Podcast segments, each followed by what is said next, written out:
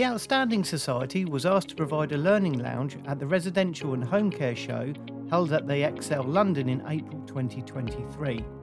We were very lucky to have such amazing panellists throughout the show, which made the sessions not only informative but also fun. This podcast is a recording of one of our panel discussions.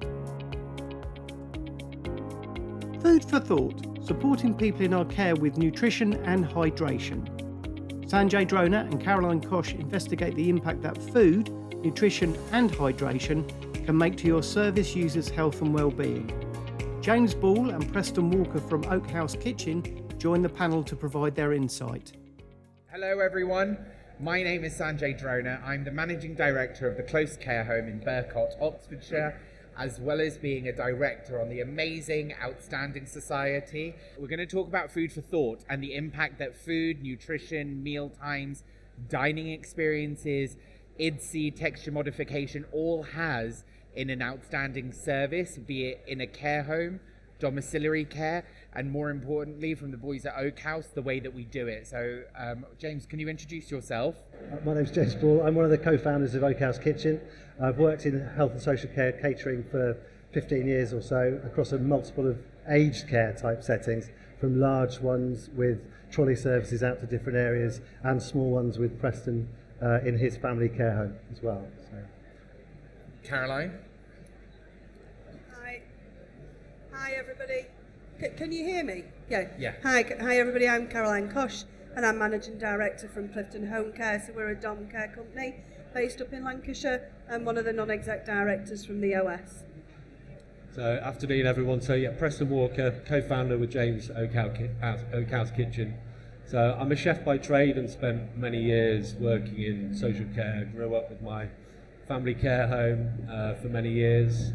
Um, so, I've also had quite a, a big role within IDDSI as well. Um, before implementation in the UK, I was the the only chef, the only lonely chef on the on the uh, committee discussing whether it be implemented in the UK, and still now myself and James support the organisation. So, just just as a point of view, do you want do you want me to use the handheld? Okay, it's there. Okay, cool. Um, if at any point you can't hear, just start making waves or whatever. But that will it's easily fixed. Yes, They are struggling there. You are struggling. Shall I go handheld? Yeah. Can I? Sorry, Ru- Ruth's going to do the questions later, but just from a, just a little bit. Hello, hello. Hi. Okay, is that better? Yes, I can hear.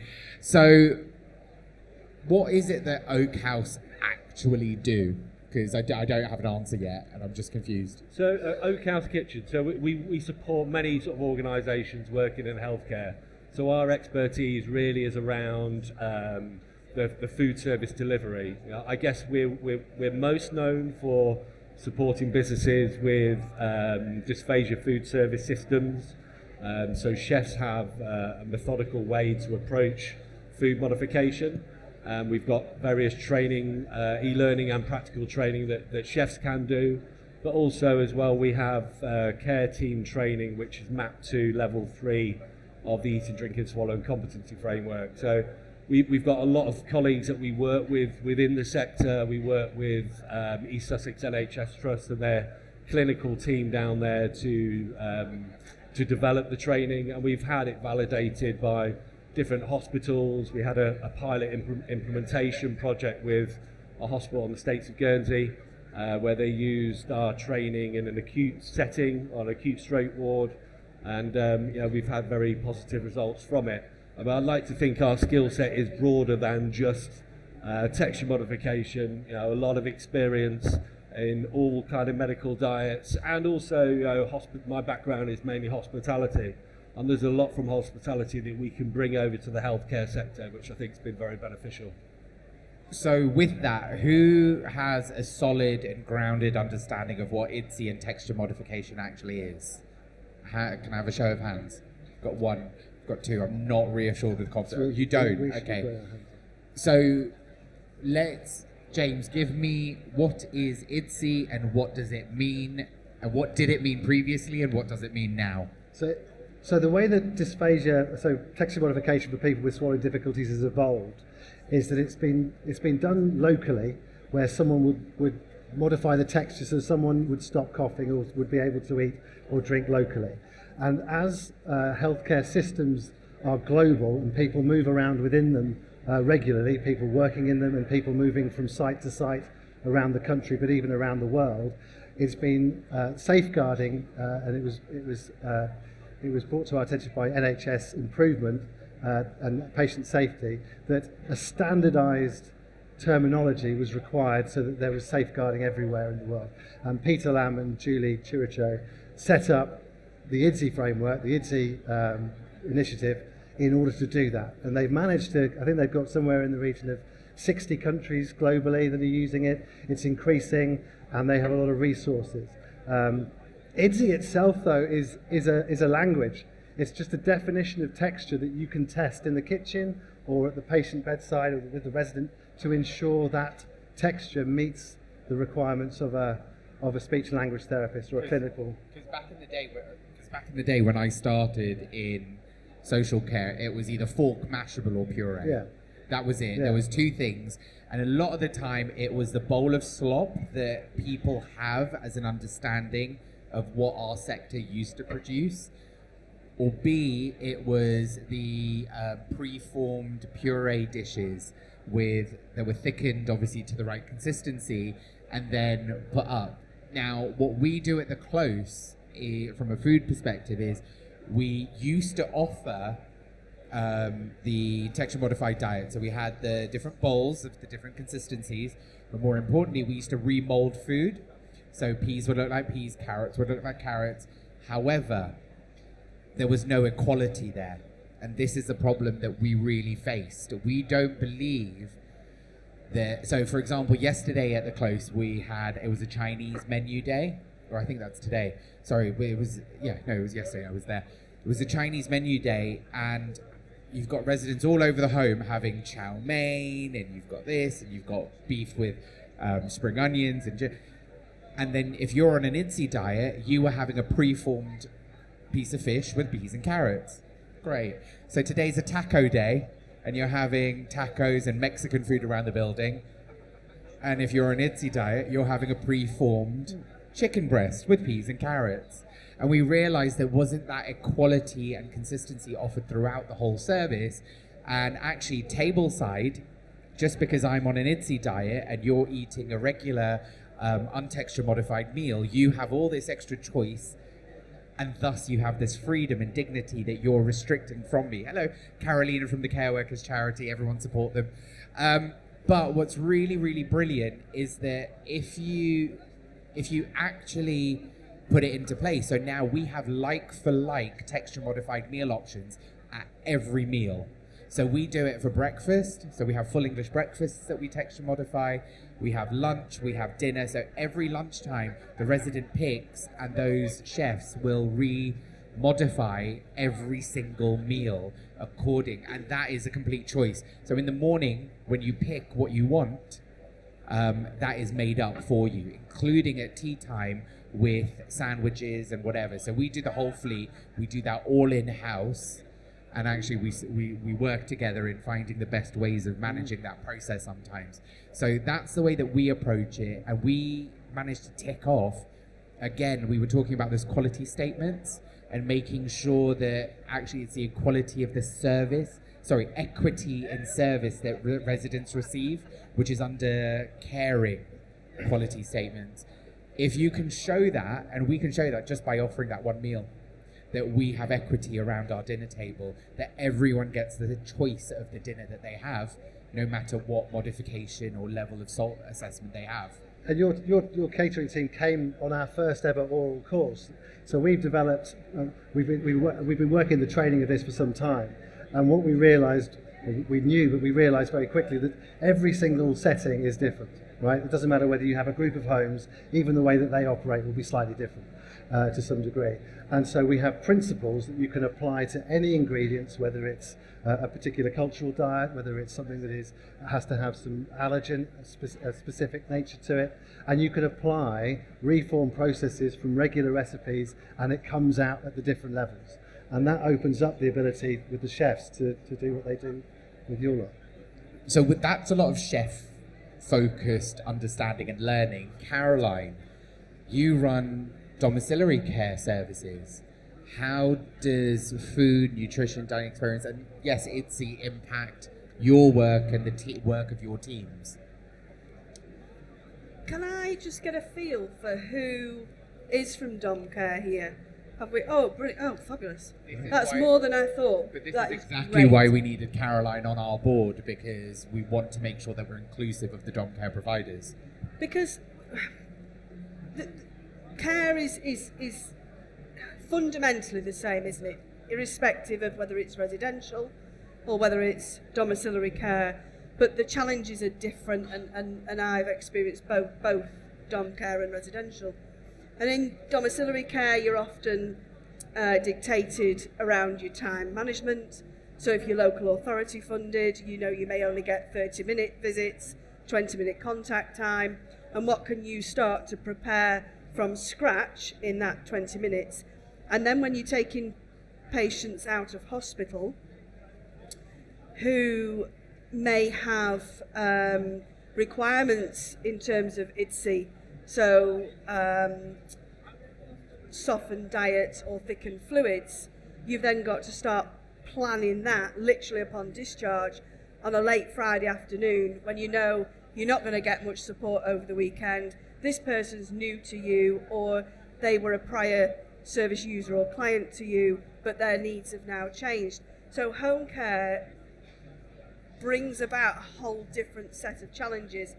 For us, uh, how we overcome that, we extended our minimum care visit time duration, and, and that is for predominantly private, although we do argue about that if people certainly have got IDDSI needs um, with the funder for safety. So our minimum care visit time is 45 minutes with a, a 40 minute pretty much care contact time. And, and then you can do a little bit more, although, yeah, we are largely reliant upon ready meal type situations, aren't we, in dom? And not ideal. We, in, in line with IDDSI, people are going to be at risk of malnutrition. So we, assessment, point of assessment, we take the, the stats of that person, so their height, their weight, and then we calculate their risk of, of malnutrition based on the MUST. And then we, we weigh on a regular basis according to what the MUST advises us to do. And then we advise um, fortification of foods, you know, with your milk powder, with your cheese, with your creams, etc., ahead of that dietitian referral to try and quash the, the, the risks that, that that risk of malnutrition will bring. Um, that, that's how we're managing it. And then just to bring another complexity, and I don't know how many of you are recruiting from overseas, but we certainly are now. And we, we've witnessed um, a, a, a culture difference in terms of meals. So what, what um, people from overseas will, will generally eat to, to what our, um, our, our population, our demographic eats. Um, and, and we are having to then train staff in terms of basic food, um, uh, so cooking uh, skills. Because again, a lot of younger people now, I'm not, not saying just younger people, I don't do a lot of cooking myself to be fair, my husband does that, but you know, a lot of younger people now lack those basic skills that I think historically we all gained, didn't we, through parents, school, whatever. So going back to the drawing board, back to the training, looking at what we're doing for staff to support them to provide, whether it's um, modified foods or not, to meet the needs of the client. Caroline, on that international thing, we've recruited a number of international staff, and I was telling the, the guys this the other day when I saw them.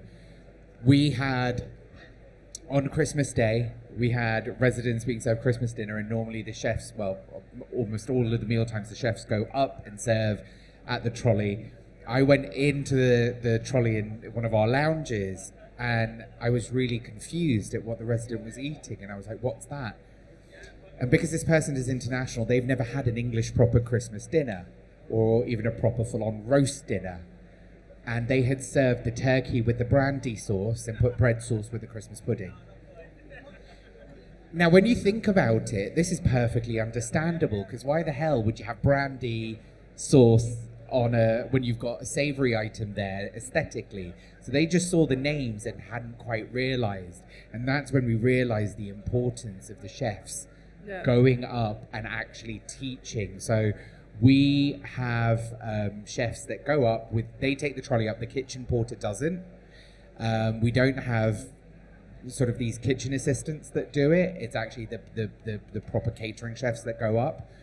And the chefs will plate up a few meals in front of them, which is really important because A, it's time in front of the resident, because a lot of kitchen teams are stuck in the kitchen, and we're going to come on to this. But it's, it means that residents see the people who are cooking their food. Um, then we have they're actually teaching and imparting knowledge with the carers about how food should be plated because it just means that you know you eat so much with your eyes and if it's just plonked on a plate versus if it's actually presented now you know when you make that extra special little bit of effort at home for that dinner part how it feels so why can't we instill that to our carers and our residents um, so that's something we find even before we got to the close and it was there, our kitchen team were very siloed. They did not work effectively with the rest of the building. Preston, what can I what can other providers do? We're not in that position now. Um, but what can other providers do to stop their kitchen teams or even their carers feeling siloed, especially where they're alone, Yeah. Caroline, out in the field? So, Preston? I mean, this is something we were we were discussing yesterday, and you know, uh, nutrition really isn't just the sole responsibility of, of one team. You know, it is the communication and the support around that to optimize those opportunities to get good nutrition in, pe- in people is so important. So it's about you know, we used to uh, uh, how our my family care home was slightly different to the closed care home. We were only a 25 bedroom home. We're very fortunate to have a kitchen right next to the dining room. We used to deliver a plated meal service. We used to go straight out to the residents. We used to make the chefs go and face their critics. You know, they would do the serving and they would get the feedback, you know, positive or negative. But you know, that's really, really good in building a picture of, of what's you know, that resident likes, enjoys, you know, monitoring what they what they eat and making sure that you can track trends if there's particular times of the day. You know, as as the care team are getting people up in the morning, if we know someone's at risk of malnutrition, there's an opportunity there to get people excited about the next meal that's coming up and talk to them about food and choices and things that they like or if something is on the menu that they may, may not like um, you know what else is there available what can we offer someone that's going to entice them and, and promote that eating Caroline, how can you how can you help your carers support the people that you care for in a domiciliary setting with that? So I think this comes back to a point that was discussed on one of the earlier talks. It's that person-centered care planning, isn't it?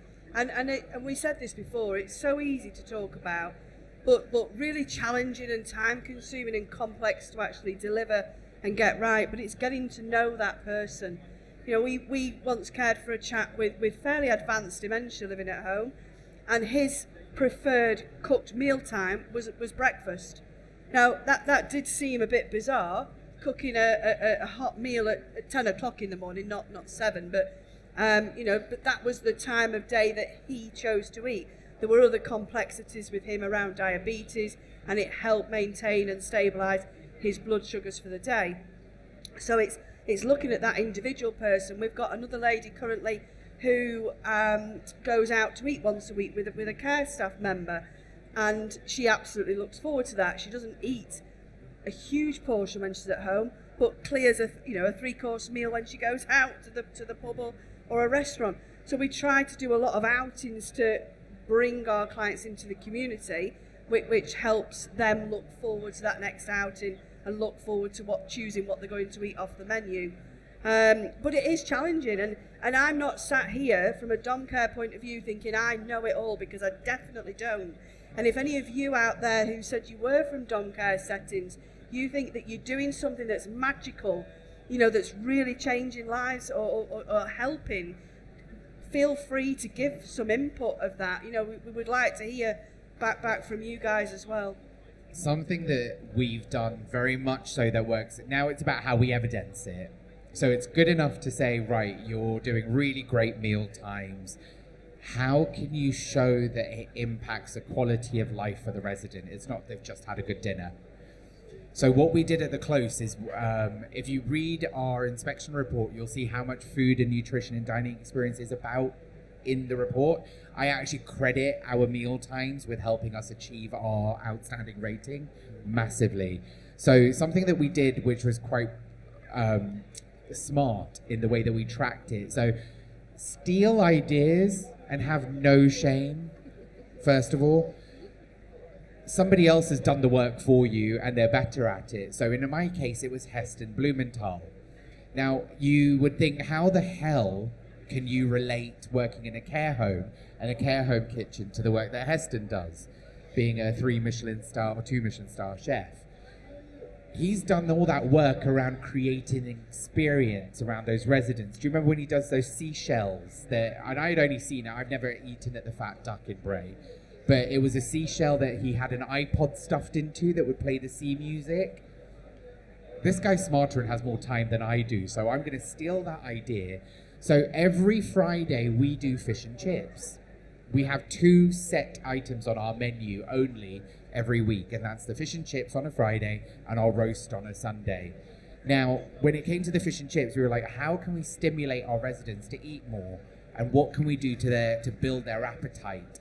So we went onto Amazon and bought these little four pound little boxes, filled them full of toxic, um, toxin free, um, safe sand, and put little deck chairs, um, little buckets, spades, and created a seaside scene.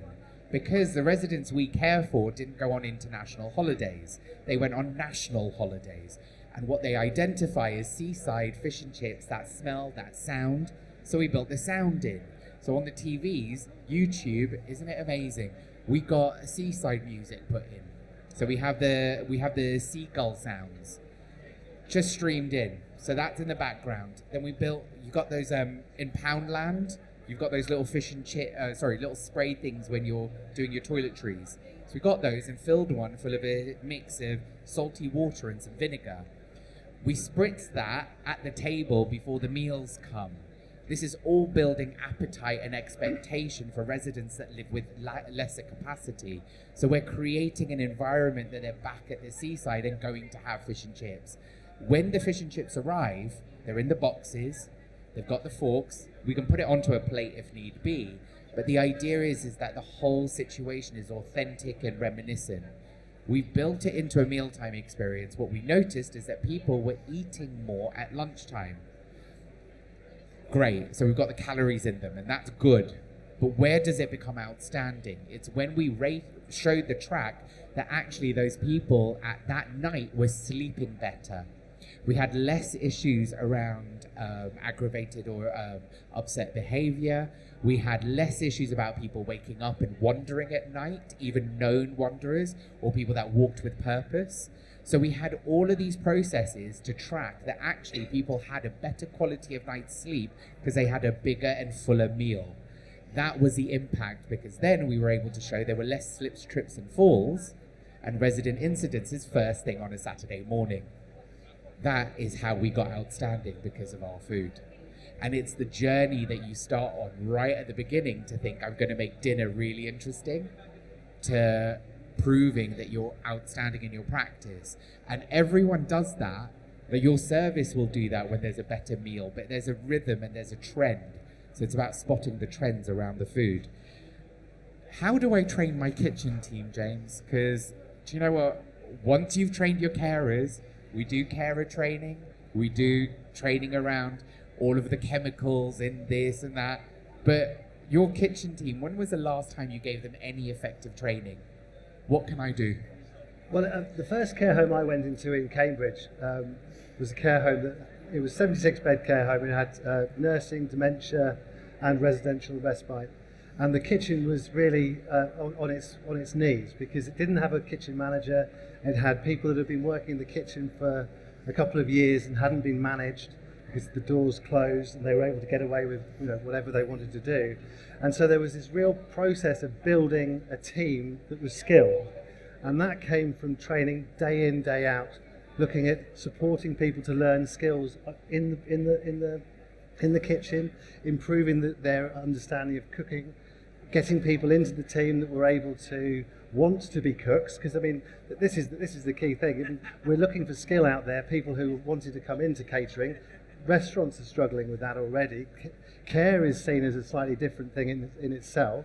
And what we really want are people who are motivated to cook, who see the lifestyle as being something uh, that it actually gives, you know, there's far more, Preston I talk about this, there's way more um, satisfaction in working in care and providing food that people eat in that way. So it's about really structuring yourself in a way that it is a, it is a, self, it's a learning ex- experience by being on the day in learning new skills and, and applying things, which is what you do very well. You are always getting people to think about, you know, let's go to, was it Claridge's you took people to, to go and do the afternoon tea, you, yeah. and, and other things that you challenge on a daily basis. But if you can get the basic standards of cookery up to a certain level by having a team that isn't, I do this job, I do this job, but everyone working together, you do way more within, the, within that particular area. This doesn't, you know, when you've got someone caring in a domiciliary set, that's slightly different. You need a, you know, a, a, slightly different approach. But within a care home, you can get those standards up to, to, to deliver that, that care. And when the modification comes in for, for, for IDDSI, we've, it's the idea of it not being something different or special. It's an application of good cookery skills that should be uh, there anyway for the menu that are now applied to specific textures of tenderness, of size, of, of, of whatever IDDSI is asking for for the level.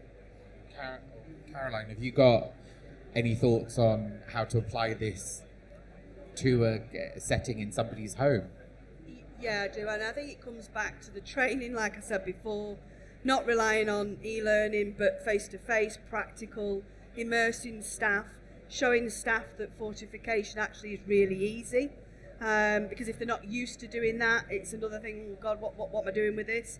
When they're short of time, but I think as well engaging families you know, going back to what we said about recording the height, weight, mustard, in, having that conversation with the client and or family, whoever's most appropriate, getting them involved with this. Look, we're identifying this as a risk. Can you support us? Can you go in and, you know, help with meal times? If you can't extend or put in extra visits, um, can can you do something to support us with this? And I think sort of help getting families involved in that care planning is how we try to mitigate that. I think Ruth's sort of pondering I'm questions, hovering, hovering, hovering, and pondering I'm hovering questions. and inspired and stealing some more ideas. Yes. Which is what we love doing at the Outstanding Society. Can I hand the mic over to anyone who's got any questions? Yes. Hello. Uh, we've got a mixture of care homes and dom care, but we don't have any chefs. So I just wanted to ask we struggled to find any like training or any idea to kind of give the skill to our care staff about being a better chef when they are supporting people with cooking. Any tips? I mean, I think it's very, it's very challenging, isn't it? Because you know, your your care workers. We were having this conversation. You need to be experts in every area, and it's you know sometimes just not possible. And you were saying the solution, um, you know, buying in uh, meals pre-prepared for that particular medical diet but it, it's being aware of, of the whole process in terms of IDDSI. It's, yes, the, the, the production of that food can be quite technical, but also being aware of um, you know, during the heating process or before it's being served, if there's a delay, how that food is going to change, and also having a, a realistic, a realistic look at things and trying different strategies. Um, you know, how all sorts of different um, residents with different needs. One lady that used to eat you know, two tablespoons of food for her her main meal. And you how do you get you know a couple of thousand calories into someone when you know we, we were introducing meals, uh, you know, small snack-sized meals every hour and a half. And again, that's a challenge when you're in someone's home for a certain amount of time. But uh, having you know, having a realistic approach on things as well. If you're finding that uh, foods aren't being accepted by people, if someone's on a fortified diet, naturally things are going to be richer and heavier and creamy. If if, if they're not being accepted by someone, it's better we reduce that creaminess and get some fortification into them none, than none at all. So it, it's having uh, you know, a, a, a broad view on lots of different strategies to support that person. In terms of training, practical training, it is very, diff- very, very difficult. You know, there's there's not a lot of um, uh, training uh, uh, training companies out there specifically that, that, that, provide training in this area. It's a very niche area. So my background was uh, was uh, hospitality beforehand. I found I find healthcare more challenging day in day out than cooking in Michelin starred restaurants because generally you know you, you're there you have less support um, you know the time is impacts the budgets um, it's all a so real challenge can I add that if it's I and I stress this with the with the previous example so think about the entire dining experience you've got the food covered uh, we're not going to be able to change the process of giving you kitchen or a kitchen staff overnight. What I can say is that you can change your dining and mealtime experience. So much around food is the same about, you know, when you pick a restaurant and when you have dinner, you know, there, there, there's passive eating, like for example, when you're in front of the television and when you're eating a little bit too much because you're distracted, but then we have protected meal times, about not having the TV on, but when I get old, if I don't have the telly on, I'm going to be bored and I'm not going to eat as much because I'll know I'll eat more. So it's about really knowing the individual and setting up a very much um, a dining experience that suits them. Um, it's the dignity around dining as well that sometimes is a barrier around how much people want to eat. So we're, you know, last in Birmingham, we we showed off our clothing protectors that we make and we make our clothing protectors that look like actual items of clothes. Um, and they're a free pattern and a design that we have on our website. So anyone can make them, anyone can take them. We want people to steal them and use them. They're better than those bloody boiled wool bibs that exist, which are completely undignified, and I bloody hate them. And that's not the word I wanted to use. Um, so you've got options around dining dining experiences. So very much so those are the things you can play around with and fix really quickly. It's on. Those things don't cost a lot. And they're yeah the, all so of those things are think really about very the quick good wins. value. we've got time for one more question. If any, yep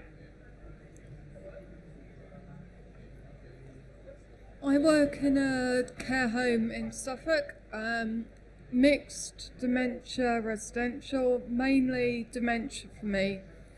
My question is about retaining their interest and time to actually sit down and eat because it, we've recently changed how we do the meals to include choice and sitting in the dining room. But they don't want to sit in the dining room, they don't want to sit down.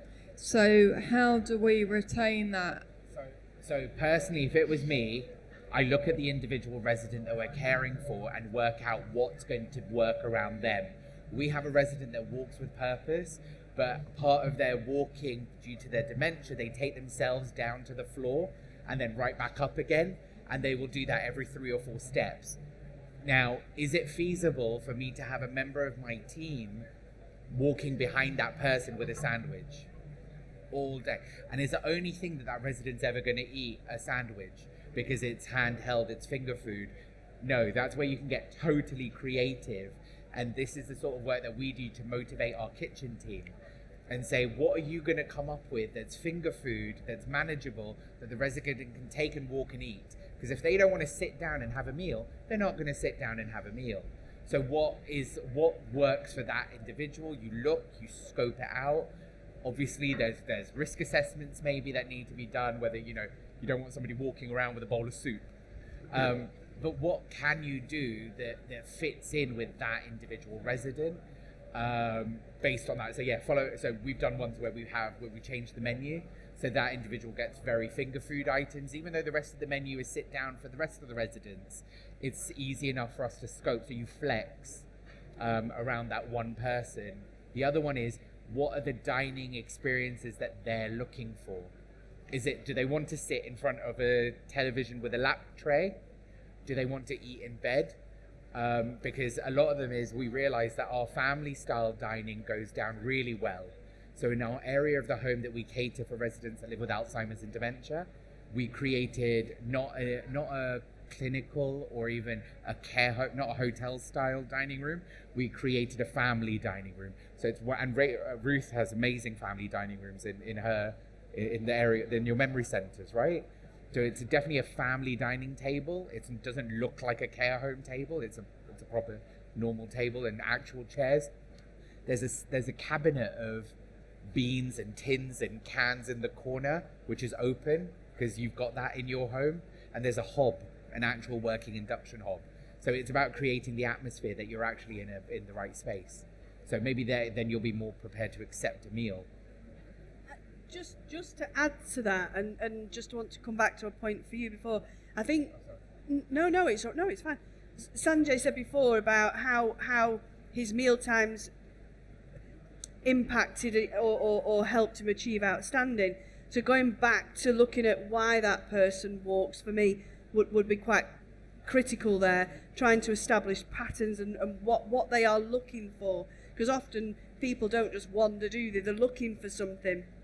So I think going back to the drawing board, looking at that, investigating that, looking at what works, what doesn't work, and recording and documenting that, I think it's really key there. And also, we, we found not being afraid of repetition because I know we've had, had multidisciplinary team meetings where families have been horrified that somebody who has historically been vegetarian has chosen to eat corned beef sandwiches three times a day.